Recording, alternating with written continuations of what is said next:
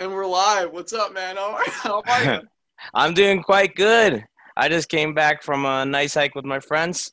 Uh, I just set up this drone my girlfriend got me. She likes to, you know, spoil me, treat me like a princess. all right, all right.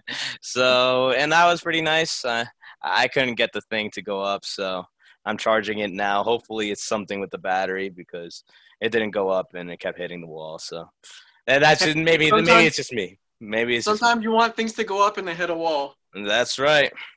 Um, That's yeah, dude, going on hikes is an important thing because you want to be a, a poli sci major, right? Yeah, yeah. That's Yeah, basically where I want to get into. You need to go on hikes, talk to your friends, ask them Mhm. questions, like have them try to point out flaws and things you think, and that's how you grow.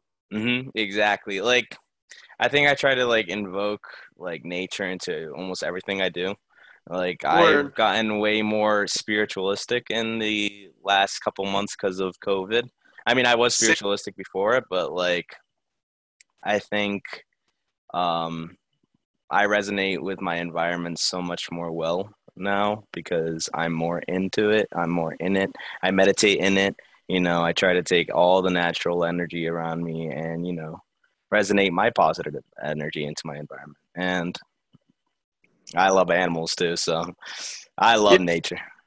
Oh, we'll talk. We'll talk about that. But first, who are you? Um, uh-huh. and uh, why did I invite you on?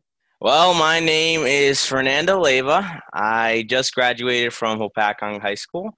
Um, I'm 18, and uh, I think you invited me on because I I started a uh, BLM protest in my town, and it's kind of you know controversial because it's uh it's a very very conservative white town, so you wouldn't expect something like that coming out from here. But it was a support the Black Lives Matter protest here in our town's park, and it was very successful. Right, and that was awesome, man. Congrats, Mm-hmm. by the way. So yeah, explain how you got involved, what the process was like, the hurdles you hit, and then the success of it.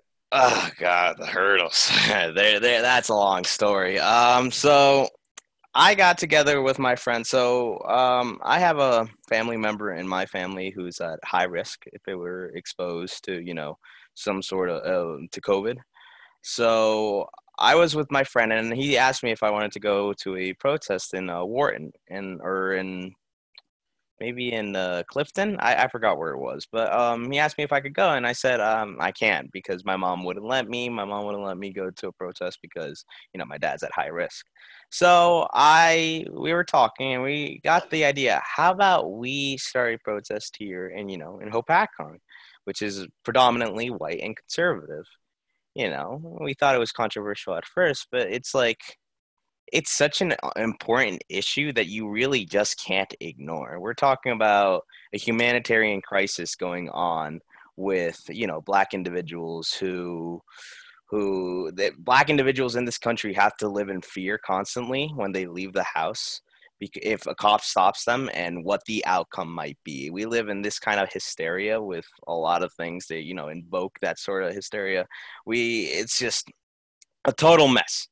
So I decided to, you know, I wanted it, and if if I can, I don't know if this might matter, but I'm a progressive individual. I believe in progressive politics. Uh, I, uh, you know, I'm just starting off. I can't say I know everything about, you know, about everything, but I'm just starting off, and uh, my ideology is mostly progressive. But anyways, um, we decided, hey, let's do it here, and you know, let's show these people that people like us, people who ha- who know that what's going on in America is not good, and to say the least, is disgusting, is unhuman, unhumane. I we decided, hey, we can't let ourselves be shadowed. We can't let ourselves be so like you know pressed up against by these kind of like forces around us, and we gotta just let the people know that we exist, that people like us that people who care about human issues, human rights for others, we exist in this town. And that kind of sounds like, uh, you know, oh, I'm saying that Sally Sue does not, you know, does not believe in um in human rights for others. No, I'm not trying to say that. I'm just trying to tell them, hey, if you want to say that, hey, uh, this issue, you know, it's bad, but it's like it's we're paying too much attention to it, then you're not listening to the core of the issue. We're talking about human rights being stripped away from African Americans. And it's a systematic pra- practice that has been going on for ages. All right, since the dawn of this nation, and people are just trying to ignore it because, it, you know, if they start talking about it, they might get it uncomfortable. So I decided with my friend, all right, let's start the protest. We got a group of like, we got a group of nine girls, very strong, independent women. I was very impressed by uh, how they worked along with me. I was very grateful, and uh, in in terms of the hurdles, it's like so we started the thing on a Wednesday and we planned it for the Monday coming up. Uh, I had to. So in a town like this, it's dangerous for. I would say it's dangerous for someone like us to, you know, produce this event because of the kind of people we have around us. So to assure the security of the event, all right, I, I wasn't. I didn't contact the police in order to, you know, to to stop uh, looters from coming or you know antifa from coming. That wasn't going to happen all right? That's something they try to like invoke on us try to invoke this fear that oh antifa was going to show up and take over our thunder. I'll tell you all about these hurdles. They're ridiculous. The they said people were coming from the bronx oh no. Yeah. No we had a we had a councilman all right? I had to speak to a councilman because apparently these there were these you know um these rumors that people from the Bronx and Hackettstown were being were being like sent from the Bronx and Hackettstown by BLM Morristown in order to burn down the city town hall. How how absurd is that? That's like ridiculous. And, And like what's sad about it, it's like they're trying to get into it with 18 year olds, with 17 year olds, all right, with right. Us, with, with, people who have a message for everyone else, with people who have a bright and you know beautiful message of human rights, or you know to say the least decent message, they try to get it in with us and try to stop us. So by stopping, I mean we had people on Facebook constantly trying to invoke fear and saying that this was gonna get um, stolen by these people from BLM Morristown, that Antifa was going to take over and start riots. All right. People try to say that it was just not safe to start a protest in the park because, oh, uh, what happens? Because uh, we closed off some streets. What happens if someone gets in an emergency and those, you know, those roads aren't able? So that person could die. It's like, dude, these same people don't have a problem when we do something like Hopatcong Day in Hopatcong. Right, I was just gonna say that. When we have something like the Trump boat parade, they don't have a problem at all about that. In fact, they're going on and supporting it. But it's not the same when we're talking about basic human rights. I think it's ridiculous. And the amount of people we had to, uh, once again, the hurdles we had to go through. We had, you know, we had some people who who's try to like say the organizers themselves they we had some people try to say that the organizers were uh, trying to start like a race war with uh, the people of our generation because you know one of our some of our organizers were just calling out people on social media for being racist which they were all right? mm-hmm. for people that's trying to like state their opinion all right for the opposite for the opposition and then when you state like it's like hey your opinion is you know, i will just say is bullshit. It's not like it's not. We're talking about human rights for someone. You're you're trying to argue and you know try and sway yourself somewhere else. You're trying to lean somewhere else. But like we're obviously calling out that if you don't want to pay attention to this, fine. You don't care about human rights. That's what she was basically saying. And you know, this person starts crying and you know they post for you know forgiveness and for pity and it's like it's just a constant recycle of people doing that and people playing the victim card when they have a a view that is unhumanitarian. So right, right. when those people are called out, I think they are justifully called out. Because if you want to say something on social media, you have to understand that you can be attacked with what you say on social media, especially if it's a controversial view. And the amount of times I got attacked, all right, for being for for going against, you know, right-wing views on my Snapchat or on my Instagram, the amount of the times I've got attacked, have I ever cried about it? No, I haven't. I haven't because it's like each person I, I, I have to come against with for some reason they think it's like a part they think it's like it's like a it's a game it's who wins the argument they're not trying to actually spread ideas and learn from each other. They're just trying to say, "Oh, I'm going to win the argument this way because I'm bringing up this fact, this fact, this fact." It's like, dude, I'm not playing game. People all the time they try to tell me, "Oh, oh, but this was a Democrat idea. Oh, but this is something that Obama brought on." I'm like, I don't care. It's like you're trying to put me in the same boat as the people who like those uh, individuals like Obama or the Democrats when I am someone who's a progressive. They don't share my progressive ideas, so I don't care about them. So why do you automatically assume that I'm like, you know, for something that I'm not? So those kind of people were called out and they try to, you know, their parents try to say, "Oh, they were starting a race war." And you know, big conundrum there. But in the end of the day, even through all these hurdles, we had really good uh, media. You know, a lot of people were coming in support for us. So we can't, and we can't, you know, downplay those people, and we're very much appreciated because you know, over like 250 people went to its small town, you know, a small park. We had an open mic where many African Americans from the one percent that we have in this town basically came out to speak and to talk about the racism they deal in this town. And I feel like when I when I saw those people coming out to let go of those feelings, I may I think that's what success is.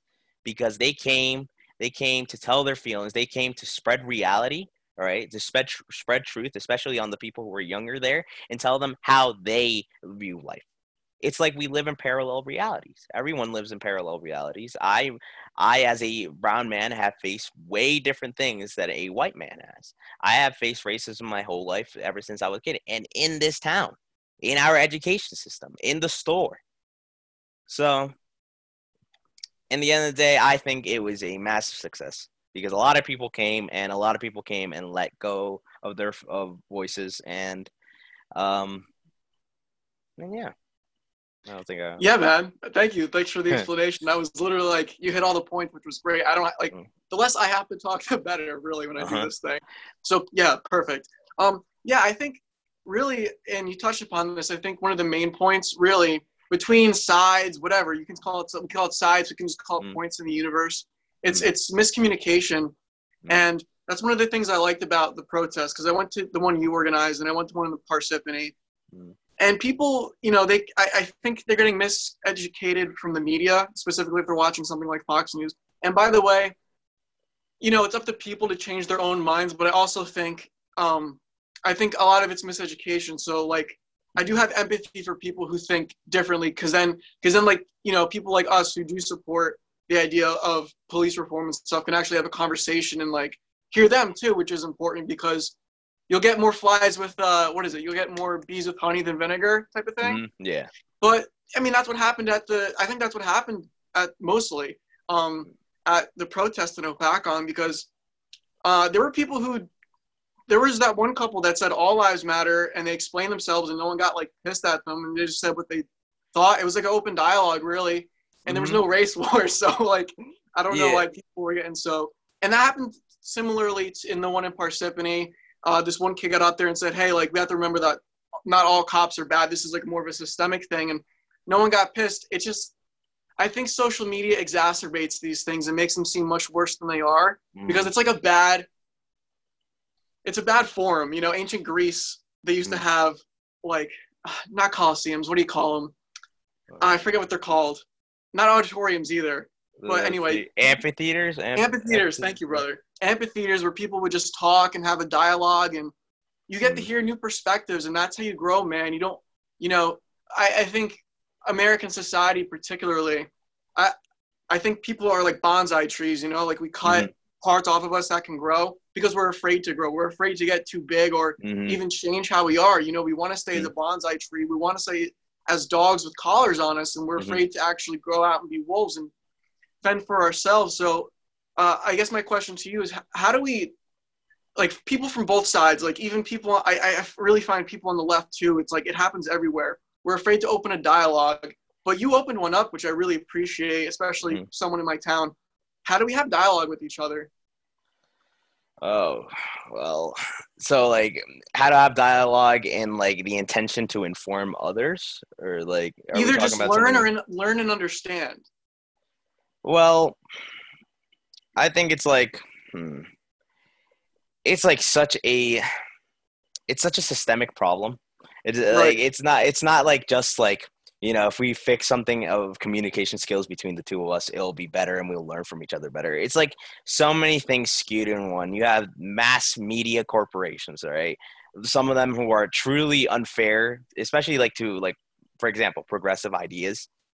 Like you have what's supposed to be the left wing msnbc you're, you're, you have them and they're supposed to be left wing but yet they run like every single negative ad every single negative story on bernie sanders all right, who has like true left progressive ideas, and yet like it's it's such a it's such a problem that you can't it, eh, you have to take money out of politics. I think that I think that's one of the first things you have to do in order to get people to actually talk together, because right. because without that you're going to consistently have that you know sort of loop in Congress, uh, that sort of loop in the media. You have to you have to start like you know what I'm saying? I, I don't know how to really explain myself. You have to cut the you have to cut the head off of the snake. I don't uh-huh. think we should have a I don't think we should have like a revolution like they did in um like Cuba or uh, like mm, Russia yeah. or something. Uh-huh. But like I don't know. Have you read Have you read the manifesto yet? The Communist Manifesto. Oh God, I didn't fresh my freshman year of high school. I I, I really didn't uh, take much out of it, you know. But right. uh, I sort of understand. Just right. So when you read it, you're going to read it again in college if you, if you go the political science route. Mm. And, um, you know, like part, part of the thing is like, there's this thing called like, I will call it critical social justice theory. And it's basically what you're talking about, where, where you can talk about all these problems like, well, there's racism, there's sexism, there's mm. classism, but they all, they all stem from one thing. And it's like, we could call it capital or capitalism, but really it's just like the idea of ownership and wealth inequality. And if we don't bridge that gap and, and have mm-hmm. more progressive ideas mm-hmm. because we can't we can't have a revolution like like they did in Cambodia or something. You have a mm-hmm. power mm-hmm. vacuum and then people, millions of people die. We, have had this experiment before. Mm. But what you can do is have more progressive ideas so that that ownership isn't so what we, well what would we call it like monarchical like jeff bezos is essentially a king yes right so he owns the Washington Post, and he gets to constantly funnel his own views into the Post, and people, you know, that's what they say. That's what they choose to believe in because they have nothing else, especially older individuals. Oh yeah, exactly. Yeah, people don't really know what their news is coming from. It's all the Mercers, mm-hmm. the Rothschilds. Um, oh, there's another. Oh, George Soros on the left, mm-hmm. And and Bezos obviously, because I just yeah. learned that from you. Yeah. And it's like we can we can actually fix things if we have more progressive ideas. So, like with the police reform, I don't think it's a, we should, you know, abolish the police or have a police no. state. How about we just figure out maybe we need more training. Maybe we need to invest more in Definitely. other parts of the community. Stop you know, some like, practices like you know broken windows and um, stop and frisk. You know, stop those right. practices because they're totally unconstitutional. You know, right. demilitarize the police itself as well. Exactly. Like there, there, there's common sense things, and like you're definitely more like I'm, I'm center left, maybe radical center, center right. It doesn't matter, mm-hmm. but like you're more on the left than me. I've mm-hmm. talked to people that are more on the right than me, mm-hmm. and we all pretty much agree on the same thing. And mm-hmm. that's that's where I think the communication comes in, and it's important to have these conversations. But you're right, that's not what's going to solve the problem. Mm-hmm. It's going to help, but what's going to solve the problem is talking about actual reform and and mm-hmm. focusing in on that. So, yeah. So what kind of what kind of reform are you personally interested in seeing? Uh, Medicare for all, you know, free college tuition for everyone. I mean, like, there's so many things. Uh, stop these endless wars, you know. Right. Uh, stop, you know, having Trump, you know,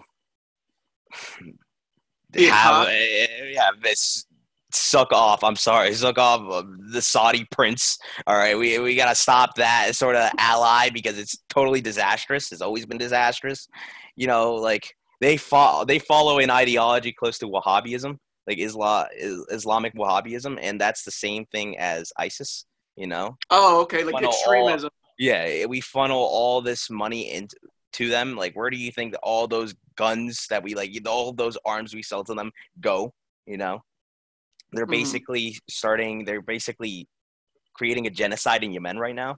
You know, blockading oh, all yeah. the ports and everything. Kids are mm-hmm. starving. Eighty-six thousand kids have already died as of 2018. It's like disgusting, and like you wonder why like how how has the U.S. you know the country of freedom and liberty how has the U.S. not stopped that you know humanitarian crisis that disaster it's because the people in power you know the people in power are in power and like for example the senate and the house have both you know they both voted to stop our like stop funding uh, basically saudis like uh, support to yemen like uh, they're stop funding uh, support to yemen uh, saudi I can't speak. I'm sorry. Stop okay. funding Saudi Arabia, and when they're doing this to Yemen, but Trump vetoed that bill. He vetoed that bill because he has close ties to the Saudi prince. So yeah, it's like there's so many. Uh, stop the endless wars. You know, invest in the Green New Deal. Stop, like you know, we need new green technology. That we should be right on that track already. Mm-hmm. Shouldn't be, you know, constantly focusing on coal in the Midwest. We should, you know, bring jobs back to America instead of right. shipping them out in like the transfer, like something like the TPP, something like NAFTA or the USMCA, which is basically NAFTA 2.0. You know.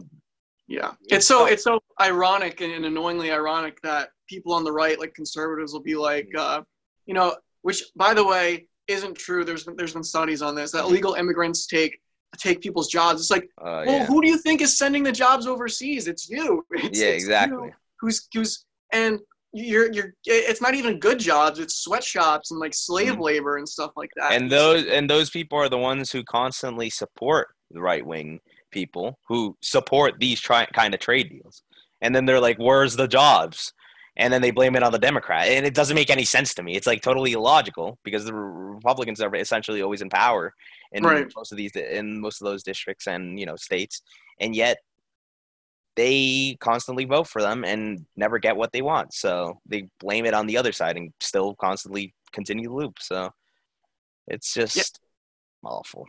I mean, Marx and Engels wrote about this in the manifesto. Like, mm.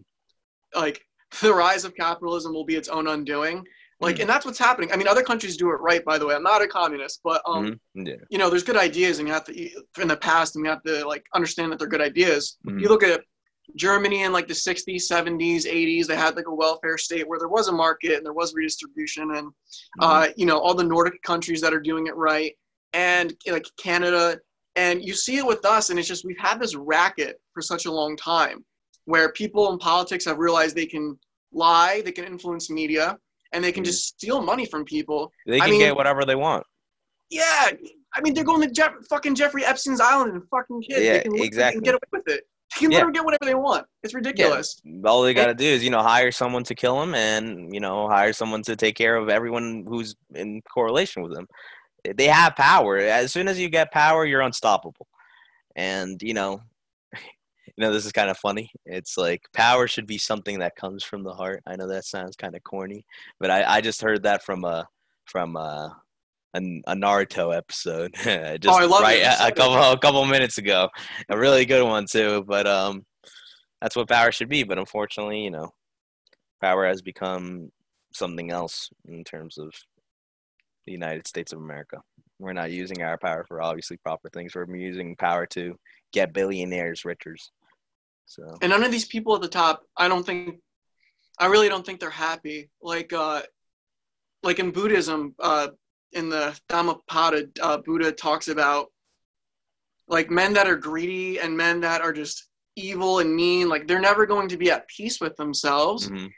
because it's like, well, it's like I forget where the saying is from, but if you keep drinking salt water, you're going to be thirstier, and that's what like power is. You're going to keep mm-hmm. drinking that power you're just going to get thirstier. You know, there, there's there's billionaires. I forget which. Oh, it might have been Civilized to Death, a, a book I read. Mm-hmm. And there's billionaires who work 12 hours a day. Like you're obviously not happy with mm-hmm. money, yet you're, you're you're feeding into this own system that breeds your own unhappiness. Mm-hmm. And I think, I think if we just had someone benevolent, like uh, like Machiavelli talks about the the good emperors, right? Marcus yeah. Aurelius was one of them. There was five of them, and they were very kind to people and very generous and it uh, the Roman Empire was great during that time, and it's like man, it's it's it's hard to. I think it just comes down to it's hard to fight people that are. I don't, and I don't mean this in an ableist way because I don't think all narcissists and sociopaths are bad people, but people that are that hungry for power and they are narcissists and Mhm. sociopathic and psych- psychopathic, they're fighting against an actual good person who might not have that same intensity or hunger for power. It's hard to fight against that. It really is. Yeah. Yeah. It's, it's upsetting, man. And so many people, I don't know how so many people support those kind of individuals, you know? It's Mhm. because of that sort of I think like people want to resonate I want to like, you know, want to be like that individual. They like support like, you know, they basically show what they are like, like that hunger for power. They they like that, especially white males. They love that because they've always been used to it. And I don't give a shit about it. Yeah, exactly. That's exactly, and that's exactly right. And you know, like you said, narcissist psychopaths. We have one in the White House right now. Right. So it's like, and I don't know how people are still, you know, supporting that guy. I mean, like right now, the presidential race. Oh my God, I hate Joe Biden. I'm sorry, but I absolutely like. I feel like so many people on the left have to like have to be silenced when it comes to Joe Biden because he's the Democratic nominee now, and it's Mhm. like, oh, he's what you have. It's like, no, I don't want to support someone like him because he's disgusting in a lot of ways. And Yeah. it's like Nina Turner said. She said, uh, "It's like Joe voting for Joe Biden is like eating a half a bowl of shit, and you know, like voting for Trump would be like eating a whole full bowl, bowl of shit. Yeah. But still, you're eating half a bowl of shit. It's not going to be something you can swallow easily. Right, but a lot of people would rather eat that half bowl. or Yeah, full bowl. Exactly. Good choice. I don't Yeah. know. Like, I know that I know it's a metaphor, but now I'm thinking Mhm. about it realistically. Like, you already ate a half a bowl of shit. Uh huh. Maybe you would eat the whole. I don't know. oh God, I, I'm not sure about that. I don't even think I want to eat the bowl of shit. I might just, Obviously, yeah. yeah, on yeah. Yeah. If we're forced, it's like, damn, dude. Like, I don't want a guy who's the who really just should be the president of hair sniffing being our Mhm. president either. no, that's nasty what he does to like the like those pictures of how he acts around like little like girls. It's like you know, it's uh, uh that's not too great. But what's more disastrous is this whole like you know voting bill, voting for the war of Iraq, voting for the Mhm. Patriot Act, you know, voting for being the architect of you know basically the crime bill, basically what puts so many people in jail right now. You know, um, he's just not a. He's always been against marijuana. Apparently, there hasn't been enough studies now that marijuana is good. You know, it's just because he's like propped up by the medical, by the healthcare and, and Right. companies. like I, you know, what's crazy too. A lot of these guys, no, like especially the neoconservatives and neoliberals, because they're the Mhm. same people. Yeah, Um, they're exact. They're both right. They're both on the right, basically. yeah. O- Obama and Bush, except for a few like social things, were really the same president. If you Yeah. look at their actual policies Yes. Um, but I mean, these people know that they're they're not right, but they still support these things because of all their constituencies. And like you said, Mhm. like the pharmaceutical company. Mhm, Uh, Sam Sam Harris said this on a conversation with Jordan Peterson. mhm. You cannot be the president of the United States if you don't pretend that you believe in God. Oh God. Uh, yeah. Nah. I I can. I don't like. I myself am sort of agnostic. I'm Me- not yeah. really of a believer at all. I, I'm a agnostic atheist, really, hmm and I feel like even I receive that sort of pressure in a town like where I live right now. Because if I say I'm not for God, it's like you know I'm the devil. So Right. it, It's all about creating apostates, and that's how you create an enemy. Yeah, and the majority is, you know, I mean, the majority is not like, you know, anti-atheist or anti-agnostic, but the Right. majority is obviously different. So they would most likely lean with someone who's like them, you know, rather Mhm. than someone who doesn't believe in their core values. So Right. Right. Well, I, I definitely used to be one of those militant atheists and militant Christian people. and, Like, Mhm.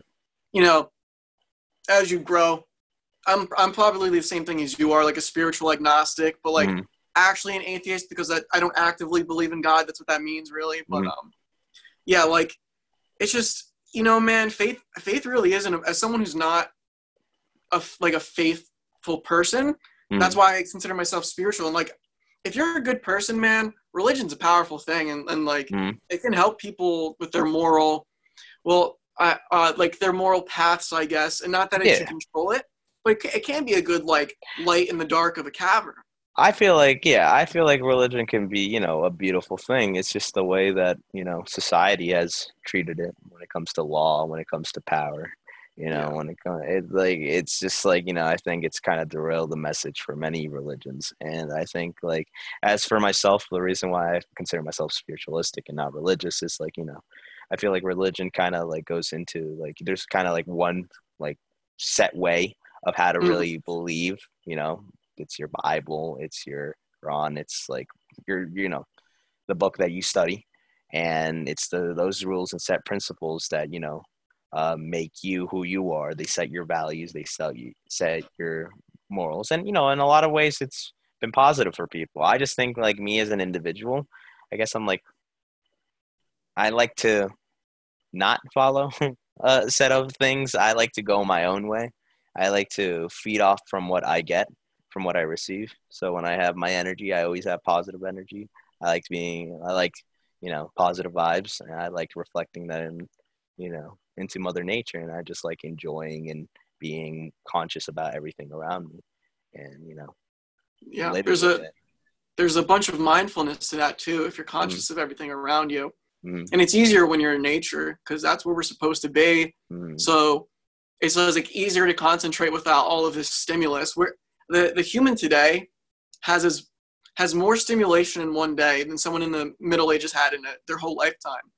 So when you escape back to that place, I really do think it brings it, it just brings you back down to earth, man. Because mm-hmm. we're out in space right now, like we're yeah. on Mars with no oxygen. Yeah, and, and, we need to come back down, man. We need to, you know, like when Goku goes into space and it's like, oh, well, it, it it's the same fight really because it's Goku, uh-huh. but it's like well, it's scarier because it's in space. We got to come uh-huh. back down where it's less yeah. scary. I love hikes, man. You get around all that oil that's in the air from the trees and the plants, mm-hmm. and it's just it's nice to escape and meditate in there for real. Exactly. I've always had like a connect. I love going on hikes and uh, staring at insects. I love insects. I love every animal, but insects I've always had like a strong attachment to. I don't know. I just like observing them and not like I don't like touching any. I like sometimes you know I touch some animals, but like especially like frogs or like insects, that could like ruin their wings or ruin the oils on their skin, so like they could die. You know that's why right. I don't really like harnessing them or like touching them. But like like if I'm sitting in a forest, sometimes you know bugs come up to me. I I, I don't know if that's just something that happens to everyone, but like there's been a bee that came onto my like you know on my shoulder, and you know it'd be my little my little homie, and we would just relax there, being one in our environment, and I just get such positive energy, fresh air, you know, beautiful sun, beautiful views from the my environment that I just like resonating in it. I like constantly being in there. Especially here in Hopatcong, we have pretty good forest here. We have actually really yeah. beautiful forests, and these are especially the forests I grew up in. So I have a child, like you know, a childhood connection to it. So I kind of know it from like I've always known it my whole life. I know a lot of woods around here, and it's like you know I like to be kind of like a guardian of the woods, as the trees are guardians to me. So a druid. uh, it's like a mutualistic sort of uh, relationship. Yeah, and when you're feeling positive, I mean, I mean, I've noticed that about me around animals too. Like the calmer mm. I've become, it's like how a dog can sense if you're stressed, and if you're not mm. stressed around it, the chances of that dog biting you go down so much. Mm. I think I think insects are the same way, and yeah. well, and there's probably something natural to that too, like one the oils and the pheromones you let out. Mm-hmm. But I also think, like you look at ticks, ticks know that you're around them because of the CO2 that you're breathing out. Yeah. And if you're calmer, you're breathing slower, man. And it's probably has something to do with that too. And it's just, mm. it's, it's, it's good for everyone. Like even, the, and I say everyone, I mean the animals, cause like everyone's calm and like, really we're all just the same shit anyway. We're really all yeah. just electrons. We're all, we're all energy, right? Like yeah. years ago, but just didn't know how to explain it. We're all just like energy that's carbon, oxygen, nitrogen, right. hydrogen. We're just all a bunch of elements basically just yeah, formed we, different structures. Yeah, we're stars that watch porn and jerk off in the socks. Yes, we're weird animals. mm. And yeah, man. I mean, I'm a hypocrite a little bit because I am a vegetarian, but I also like there was a big giant. I don't know what it was. It was like a grasshopper, but it looked like it had a leaf on its back. Mm-hmm. Dude, I flicked the shit out of that thing off my screen. Oh, I, was I that the the picture on your uh yeah your Instagram? Uh, yeah. I was like taking a nice picture with it. I was like, "Hey, cheese," and then I was like, "All right, get the fuck out of here, bro." Uh, nah, I, am I'm very I'm very hesitant to even like touch an insect. Uh, like my friends always make fun of me uh, because oh, that's cool, man. Yeah, uh, I'm very hesitant. Like ants, especially. I like like for example, we were at the beach the other day, and there's a bunch of stable flies. You know, they bite. They bite oh, hard fuck too. those guys. yeah, they bite hard, and you know, I, they started biting me. I was like, all right, it's all right. I can get used to it. But then, mm. like, my whole knee was covered with ten of them, and it was just brutal. So I had to like, you know, kind of shoo them away. We had to move from the beach because there were so many flies. My mom put like a bunch of clothes on her whole body. So like my mom put clothes on her head, towel on her like on her chest area, thigh, stomach, legs, everything was covered with my mom. She just put clothing. She looked like a dead body. And just there was like 20 flies just flying around her the whole time. And apparently they're like, you know, increasing in population and having to, you know, migrate to certain areas more because uh, climate change. So, you know, yeah. so many things are so many things are interconnected, especially when it comes to political sciences and the way right, yeah. of our life. That's why I'm mm. so interested in, you know. It is. It's all it's all philosophy and it's all science really and it's mm-hmm. all truth and it's about finding truth and I think that's why so many people that are like psychologists and neuroscientists and mm. ecologists and poli sci people and philosophers, they all kind of talk. Mm. I mean, we look at Socrates, who's really a political theorist. As a philosopher, mm. he even called himself a philosopher. Someone like Sam Harris, who's a neuroscientist, we call him a philosopher. So, you know, someone like Ayaan Hirsi Ali, who she's like an apostate. She she got um she suffered from female genital mutilation. She's like she writes books. She's a philosopher, and they exist in all realms. And really, none of this would have existed if it wasn't for climate change, because that's why mm-hmm. people had to start agriculture because, like, um, you know, the sea levels rose, and like, well, we can't we can't walk around these same places anymore, so mm-hmm. we might as well we might as well put stuff in the ground, and that's how we got oppression and ownership, and that's why you and me are talking right now. So it all yep. goes back to it all goes back to one thing, really, exactly. and it's yeah, and then we're gonna die, and then that's it. Woohoo!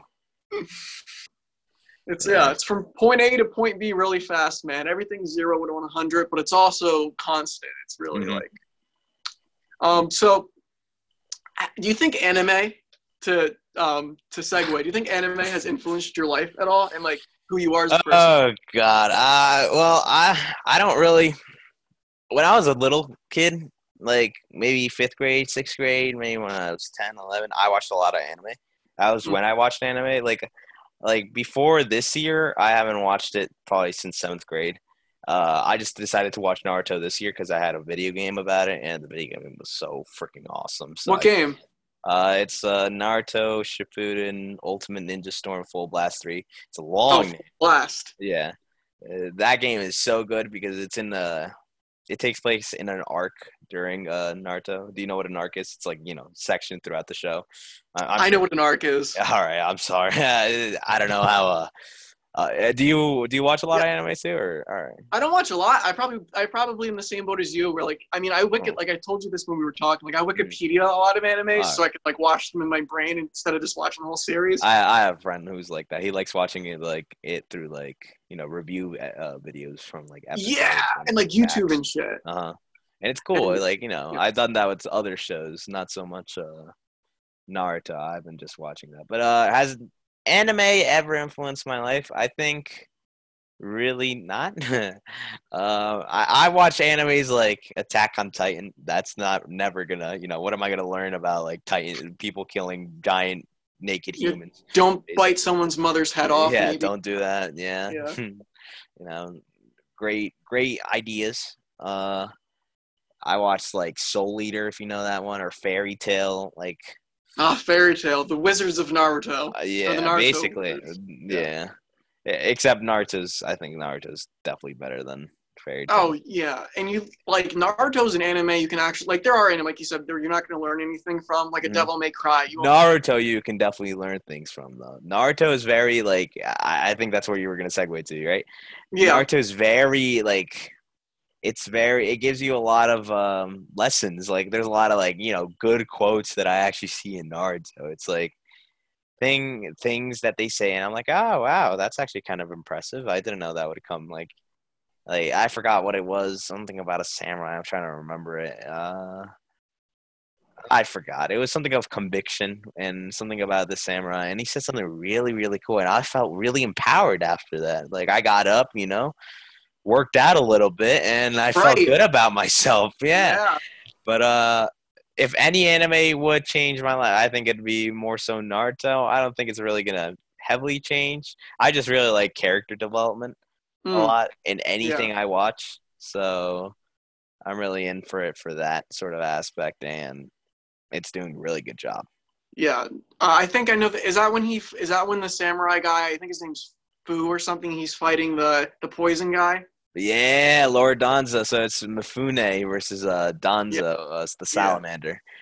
Right. And it's I forgot what he said about conviction. Eh, I'm trying to remember. He said something after the guy dies, after he kills him. And he's like, "Why didn't you? uh Why didn't you do this?" And ah, I, I'll be honest, I I don't know. I don't remember. But even maybe after the Zoom call, re-look at the video and uh, send you what he says because word, I would love that. Yeah. Yeah. I mean, I you you do. I mean, I grew up with Nard, so I don't know if you were watching it. Like when I was in seventh grade, you must have been in fourth or third grade. Whenever... You're my you're my sister's grades, right? Yeah. So yeah, yeah, I would have been in third. Well, right. Been... So so Naruto was on a. Uh, we're cutting out a little bit, and it's fine because I'll keep talking. Uh, Naruto was on Toonami when I was around that age, and it just taught uh, me a lot of things about persevering and uh, like you know friendship. Really, I mean the, the, the friendship between Sasuke and Naruto. A lot of us mm-hmm. have friends like that that maybe are you know a little bit on the darker path, and then sometimes we are that friend who's like the moon. And uh, I had this friend Sam who passed away, and he was always like believing in me even when I didn't. And he kind of felt like the the Naruto to my Sasuke, even though I'm not nearly mm-hmm. as cool as Sasuke. But hmm. especially during wrestling, it felt like that, man, because he was like the mayor, uh, and I was like this kid uh, that no one believed in, but I would I would win sometimes. And uh, yeah, dude, it's just it's just beautiful for motivation. I think. yes, like yes, I can. I would. Be, I think. I feel like if I was like down, I might like watch a couple of the Naruto, the good ones, inspirational because they're actually like actually really like I've never really thought about that in any show. I'm not the sort of I don't watch like like stare like sitcoms or I don't watch like any sort of like normal like CSI or Law and Order. I don't watch any any show. It has to be really good acting. I can't stand not good acting. It's not because like, you know, ah, I'm a good actor. It's just like something I've always been used to. When I was a little kid, my parents wouldn't show me Disney movies. All right. Really? They would, show, they would show me like Tarantino movies, like Quentin Tarantino movies.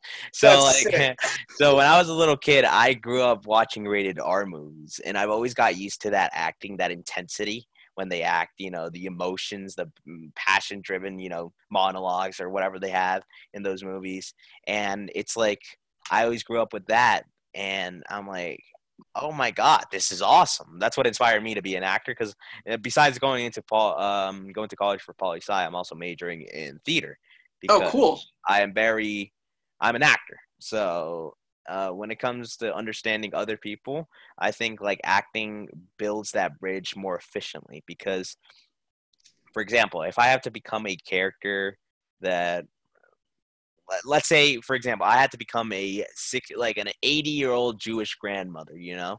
Right. I, to, I, did that for a show. I had to become i had to get, copy the accent. I had to get the dress. I had to you know get the makeup everything all right? I was a i was a grandmother on stage but the way i i came about in becoming that was through you know getting a feel getting a view of what the other person feel like you know knowing their culture, knowing where they come from, knowing the time period they come from. So like every single thing in their environment creates who they are as an individual. So I feel like that intensity, you know, that sort of examination, that sort of deep analysis, I like having that with very, very um, powerful characters. For example, like Naruto, who has like, you know, like it's surprising in an anime how much he's like, you know, he actually teaches others about how much he actually understands others about and his sort of character is actually really interesting to you know examine it's like if i was naruto i feel like his decisions like his decisions were obviously properly made since that's his character and he's such a charismatic person naruto mm. and mm. i feel like anyone who watches naruto will take a lot from it and just like other shows like for example like non-animes. I think i think instead of naruto a show i think i grew out most from is like breaking bad for example. Ooh okay. Like breaking bad i feel like i learned more on how much you can fuck up how much you can fuck up with your relations with others when it comes to having power when it comes to having greed when it comes to having money.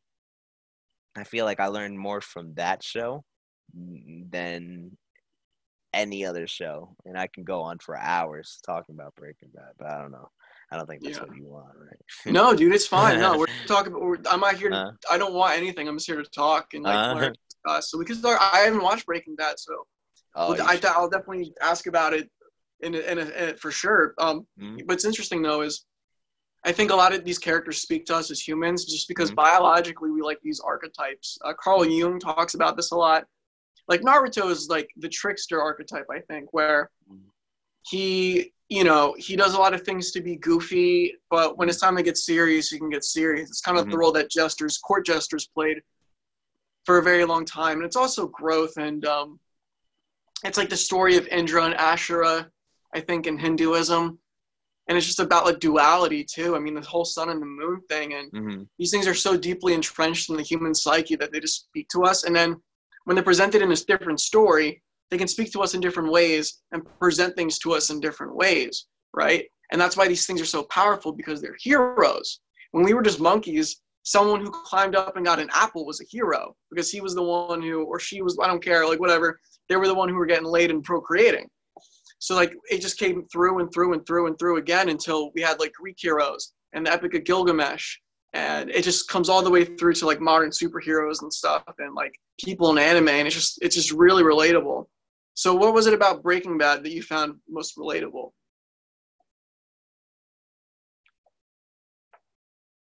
There is some technical issues and it's fine. I will do my best to fix these folks. Sometimes they happen. Sometimes they happen. Fernando uh, is no longer with us. Rip no he just left and it's fine because I can go off by myself. Considering Breaking Bad, I have never watched the show. I'm not a Breaking Bad fan. But I can say, I think what's important about the archetype of Walter White is redemption, right? It kind of, I mean, is it Jesus? Like, I don't know. Because Jesus had I mean, the lowest moment of his life is is and it was sacrifice. Oh, here we go. All right, I'm so sorry. My computer is malfunctioning or something. It's just frozen with my face, just with my mouth open, and I look kind of like a, I don't know, some sort of fish on my screen. It happens, if you can hear dude. me. Yeah, dude. I'm I, on my phone. I, you know, it's fine.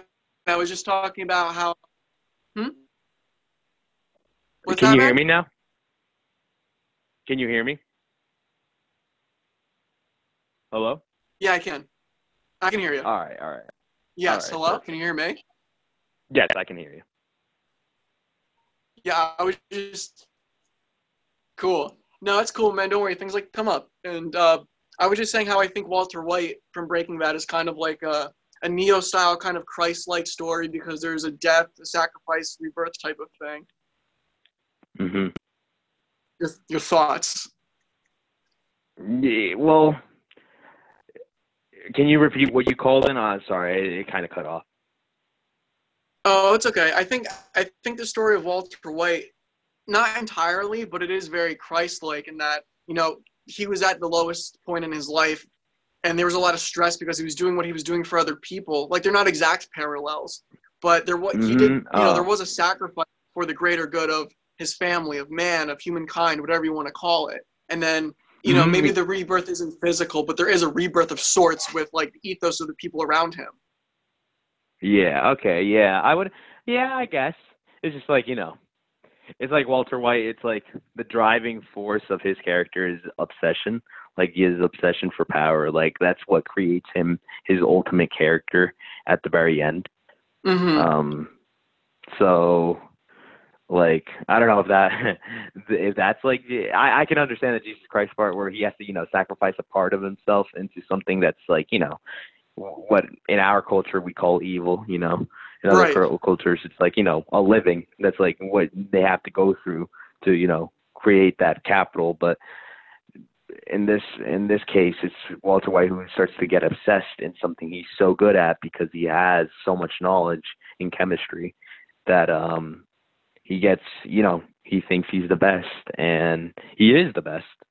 So it that, you know, funnels into his madness and keeps uh keeps this recurring uh want, this recurring desire for power to grow stronger and stronger.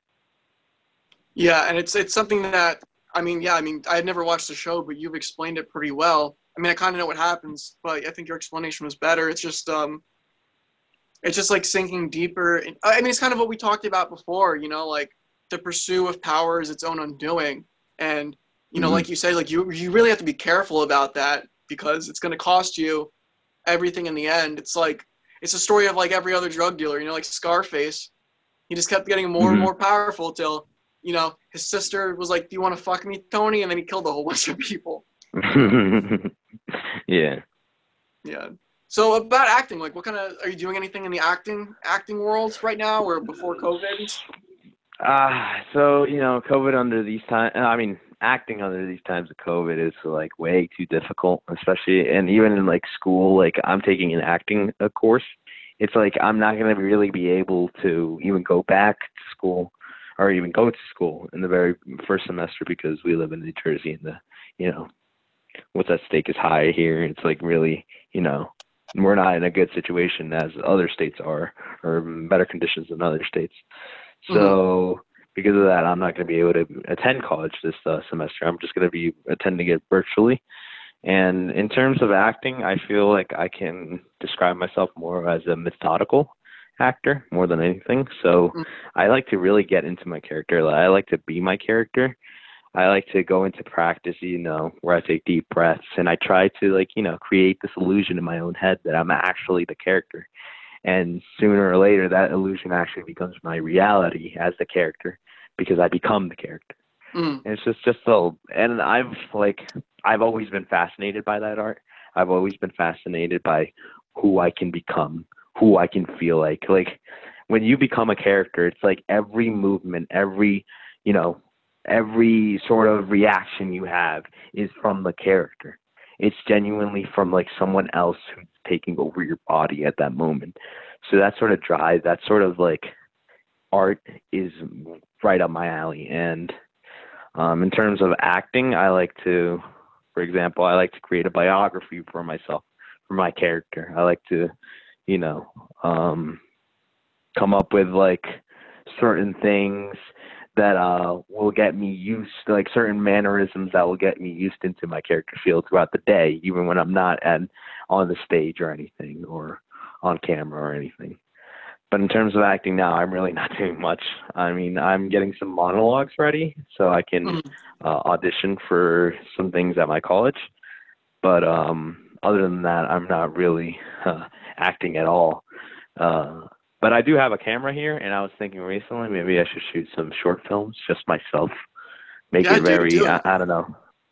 yeah, I was thinking like some like uh, something really suspenseful. I love suspense. I think suspense is a uh, I don't know what just fell, but suspense as an emotion is like you know so powerful and it makes your whole body, your whole sympathetic nervous system act up. So like mm-hmm. it's something that requires uh, it takes a lot more in and I don't know. I think suspense as an emotion is just way cooler than anything else. And That's kind of what I want to do with these videos.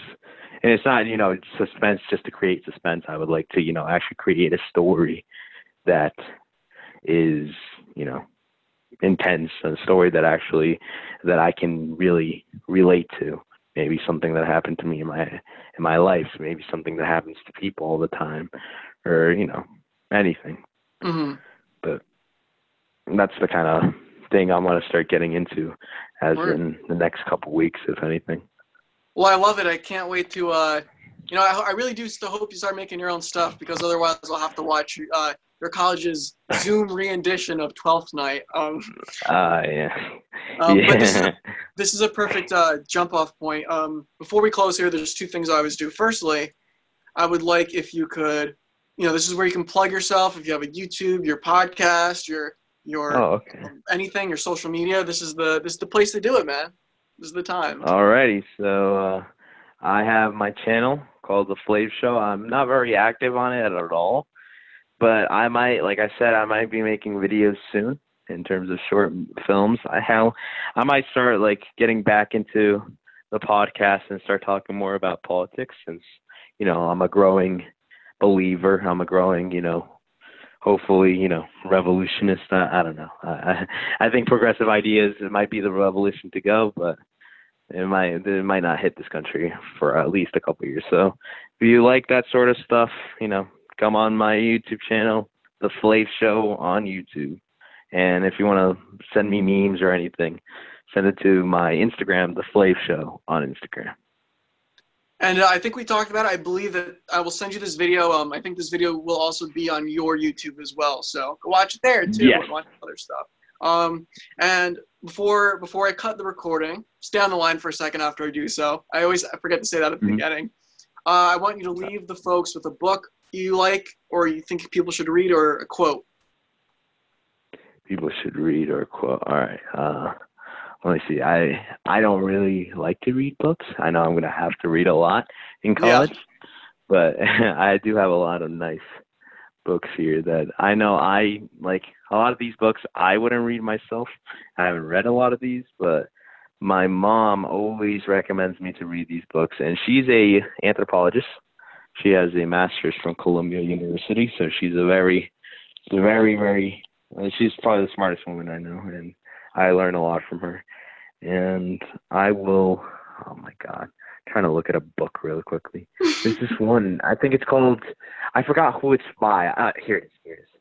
This is a book that my mom constantly tells me to read, and when when I tell you this book, I might start reading it. You know, just because Right. she always recommends it. It's called The Mushroom at the End of the World by Anna Tsing. Ooh. It's a, it's a, uh, it's, but the the description says on the possibility of life in capitalist ruins. So it's a interesting book um, that uh, talks about the biology of this certain mushroom in Japan and how it like you know you can kind of make an illusion out of it or in terms of modern day society. So in a capitalist society.